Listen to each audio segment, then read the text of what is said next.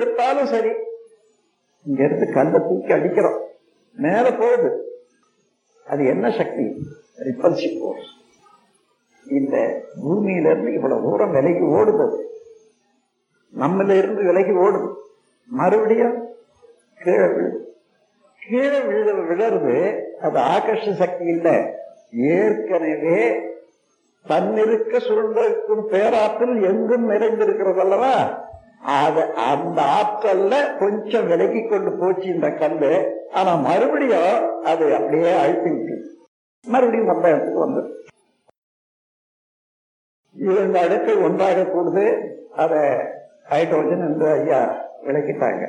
அது அதுக்கப்புறம் ரெண்டு நாலு அப்படி வந்தா பதினாறு அணுக்கள் என்று வந்தபோது அதை ஆக்சிஜன் என்று சொல்லுவோம். இப்போ ஹைட்ரோஜன் அணுக்களாகவே இருக்கிறார்கள் வச்சுக்கங்க. எவ்வளவு இருந்தாலும் ஒவ்வொன்றும் ஒவ்வொரு பரமாணுவும் சேர்ந்து கொண்டே இருப்பதனால அந்த கூட்டு மொத்த அந்த உற்பத்தியில எது வரைக்கும் அந்த ஹைட்ரோஜன் இருந்தாலும் அது அப்படியே சுழண்டு கொண்டுதான் இருக்கு அந்த சுழற்சியில் ஏற்படக்கூடியது என்ன? கனத்த பொருள் மையம் நோக்கி செல்லும். லேசான பொருள் வெளியே வரும். இதை சென்டிபீட்டல் ஃபோர்ஸ் சென்டிபிரிகல் ஃபோர்ஸ் என்று ரெண்டாக சொல்வாங்க. சென்டிபீட்டல் என்றால் மையம் நோக்கி போடுவது ஏன்னா வெளியில எவ்வளவு வேகமாக சுத்தனா வெளியில சுத்த முடியும். ஆனா மெதுவாக சுத்தனா வெளியில வராது. அது மையத்துல தான் போய் ஆகணும். இப்போ உலகம் இருக்கிறது சுழண்டு கொண்டிருக்கு. இந்த உலகத்துக்கு உள்ள என்னென்ன இருக்கிறது என்பது ஒவ்வொருத்தருக்கும் தெரியாத போனாலும் விஞ்ஞானிகளால இது வரைக்கும் உணர முடியும். மேல விண்வெளி அதன் பிறகு காற்று அதன் அதன் பிறகு நீர் அப்புறம் மண். இந்த மண்ணில கொஞ்ச தூரம் போக போக போக லேசான உலோகங்கள் அதாவது அலுமினியம் மற்ற இரும்பு முதலிய இன்னும் போக போக தங்கம். தங்கம் இன்னும் ஆழத்தில் இருக்கு. ஏன் அது ஆழத்தில் இருக்கிறது என்று சொன்னால் கனம் அதிகம். மற்ற எலிமெண்ட்ஸை விட தங்கத்தில் அதிகமான அதாவது ஸ்பெசிஃபிக் கிராவிட்டி படி பார்த்தா தண்ணிக்கு அதுக்கு இருபது பங்கு அதிகம் என்று சொல்வார். அதே போல அதிகமாக அழுத்தம் ஆக ஆக அத்தகைய உலோகங்கள் நடுமையப்படும் அப்படி முதல்ல ஹைட்ரோஜன் என்ற அணுக்கள் துகள்கள் சுழந்து வருகிறது என்று சொன்னா அந்த சுழற்சியில கனத்த அணுக்கள் உள்ள போ கனத்தது எப்படி கணக்குவது சுழல் விரைவு குறைய குறைய அதோட பார்ட்டிகளை கூட்டிக் கொள்ளும். சுழல் நிறைவு அதிகமாக ஆக ஆக பார்ட்டிகள் விளக்கும் அப்படி ஒரு கனத்த பொருள் இருக்கிறது என்றால் அந்த பார்ட்டி அந்த அணுல அந்த பேரணுல அந்த எலிமெண்ட்ல கனத்த பொருள் எல்லாம் அதிகமாக பார்ட்டிகள் உள்ளது. லேசான பொருள் எல்லாம் குறைந்த பார்ட்டிகள் உள்ளது.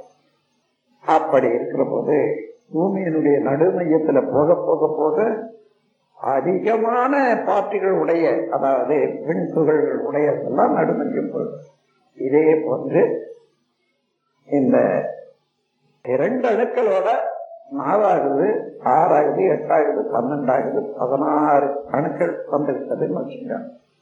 பதினாறு அணுக்களும் உள்ளன இப்பொழுது இரண்டு அணுக்களும் உள்ளன. இந்த சுழற்சியில பதினாறு அணுக்கள் எங்க இருக்கோ? மையத்தன்மைக்கு ஓடும் இரண்டு அணுக்கள் எங்க இருக்கும் பெரிபெரியில தான் இருக்கும் இந்த சுழற்சிய இது ஒரு மண்டலமாக அதாவது ஒரு கோலமாகவே தான். எந்த இடத்திலையும் பல அணுக்கள் கூடி இயங்கினால் அது கோல வடிவத்தில் சுத்தி கொண்டுதான் இருக்கும் காரணம் ஒவ்வொரு அணுவும் தன்னைத்தானே சுழந்து கொண்டு இருப்பதனாலேயும் எல்லாவற்றையும் சூழ்ந்தழுத்தி கொண்டு இறைவெளியானது சூழ்ந்தழுத்தி கொண்டிருப்பதனாலையும் அந்த சுழற்சி இல்லாத ஒரு கோள் அமையவே முடியாது. அப்போ இந்த இரண்டில ஹைட்ரோஜன் ஆக்சிஜன் எடுத்துக்கொள்ளுங்க. இந்த இரண்டு காற்றும் கொண்டு கூடும்போது இந்த இதனுடைய இடைவெளியில அது சேரும் அதனுடைய இடைவெளியில இது நுழையும் அப்போ ரெண்டும் ஒண்ணுக்குள்ள ஒன்றாக ஆகிற போது அந்த இடைவெளியை குறைக்கிற போது ஒரு கோர்வை உண்டாகும். அந்த கோர்வை தான் தண்ணி தண்ணி என்பதுன்னா ரெண்டு வித காற்று தான். அந்த ரெண்டு வித காற்று இப்ப அது ஒன்றிலே ஒன்று இடைவெளிய கொட்டி இத உதாரணம் எப்படி சொல்லலாம்னா நீங்க ஒரு பத்து லிட்டர் தண்ணி எடுத்துங்க. ஒரு லிட்டரு உப்பு எடுத்துங்க உள்ள போ. கலக்கிட்டு பார்த்தீங்கன்னா மறுபடியும் அளந்து பாருங்க. பதினோரு லிட்டர் இருக்கணும் இல்லையா? இருக்காது. பத்து லிட்டர் தான் இருக்கு. ஏன்னா இந்த தண்ணியில் இருக்கக்கூடிய காலி இடத்துல உப்பு தூள் நிரப்பிடுது. உப்புல இருக்கக்கூடிய காலி இடத்துல தண்ணி வந்தது. அதனால மேல் கொண்டு வால்யூம் பெருக்கிறதே அந்த முறையில இப்ப முதல்ல பதினாறு அணுக்கள் சேர்ந்து தண்ணி ஆச்சு அதே இன்னும் கெட்டி படப்படப்பட. எப்படி கெட்டியாது ஒரு ஒவ்வொரு மாலிக்கூர் அதாவது பேரணு என்று சொல்லுவோம். அத விஞ்ஞானிகள் எல்லாம் எலிமெண்டல் பார்ட்டிகள்னு சொல்லுவாங்க. எலிமெண்ட்ஸ்னா அது தனிமங்கள். அது தனியா இத்தனை பார்ட்டிகள் சேர்ந்தது இந்த தனிமம் என்று இருக்கிறோம் அத அப்போ அது தனியா வந்ததா? இங்க இருந்து காற்று இருந்தது அழுத்த காற்று வந்தது. மத்தியில பொண்ணு வந்ததுன்னா வேற எங்க? இதே அணுக்கள் தான் அங்க வந்தது. காரணம் என்ன? இதே அணுக்கள் சுழற்சி வேகம் குறையுது. சுழற்சி வேகம் குறைய குறைய நெருங்கி இயங்குது. நெருங்கி இயங்குறப்போ ஒரு கூட்டுல இத்தனைத்தான் இருக்க முடியும் என்ற அளவுல வர்ற போது அது தங்கம். அப்படி எல்லா வகையான எலிமெண்ட்ஸ் இன்றைக்கு நூத்தி பத்து எலிமெண்ட்ஸ் எடுத்திருக்காங்கல்ல. எல்லா வித்தியாசம் என்னன்னா ஒரே அதனுடைய உருவம் எடுத்தீங்கன்னா வேதான் என்ற அதாவது நுண்ணியக்க மூலக்கூறு ஒரே பாட்டில் இருக்கும்.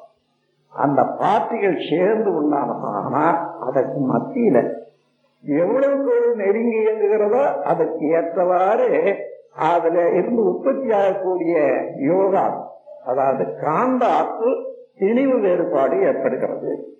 இங்கதான் ஒரு நுட்பமான விஷயம். ஒரு பந்து இந்த பந்தை சுத்தி ஒரு ஒரு ஆற்றல் அழுத்ததுன்னு வச்சுக்கோங்க. அதான் ஊடுருவி போகக்கூடிய ஆற்றல் அது. அவ்வளவு போனா எங்க நடுமையம் வரைக்கும் போகும். அதுக்கப்புறம் எல்லா பக்கத்திலையும் தள்ளிட்டு இருப்பதனால அதுக்கு மேல போக முடியாது. அங்கே திணறும் அங்கே திணறும் அங்கே சுழற்சி மறுபடியும் திரும்பி வரும். இப்ப உள்ள போன அதே சக்திய மறுபடியும் திரும்புது அங்க இடம் இல்லாம திரும்புது. இங்க ஏன்னா இந்த அழுத்தம் மேலும் மேலும் வந்து கொண்டே இருக்கிறோம் அப்படி திரும்பி வர்றது எங்க போகும்? அதனுடைய பெரிபெரி அதாவது சுற்று வட்டத்திலிருந்து வெளியாகுது அதே நேரத்துல இது சுழற்சியினாலே இருப்பதனாலையும் வெளியில இறைவெளியானது அழுத்தி கொண்டு இருப்பதனாலையும் அந்த இறைவெளியும் இந்த சுழற்சியும் சேர்ந்து இந்த அலையை வெளிப்படுத்து இந்த அலைதான் காந்த அலை.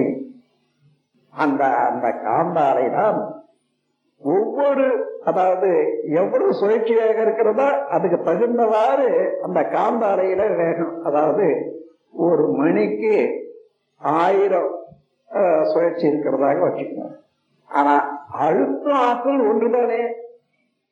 ஆயிரம் சுழற்சியில வர்றது வெளியேறி வந்தால் அல்லது ஒரு கோடி சுழற்சியில வர்றது வெளியே வந்தால் இந்த அலைக்கும் அந்த அலைக்கும் அழுத்த வேறுபாடு இருக்கும் அல்லவா? அதற்கு தகுந்தவாறு அந்த அலை காந்தாலை அழுத்தமாக ஒளியாக ஒலியாக சுவையாக மனமாக அழுத்த வேறுபாடுக்கு தகுந்தவாறு மாற்றம் பெற்றுக் கொண்டே இருப்பதனாலதான் இந்த பஞ்ச தன்மாத்திரைகள் என்பது தோன்றின. நம் கடமை அறவாழ்வின் நாட்டத்தே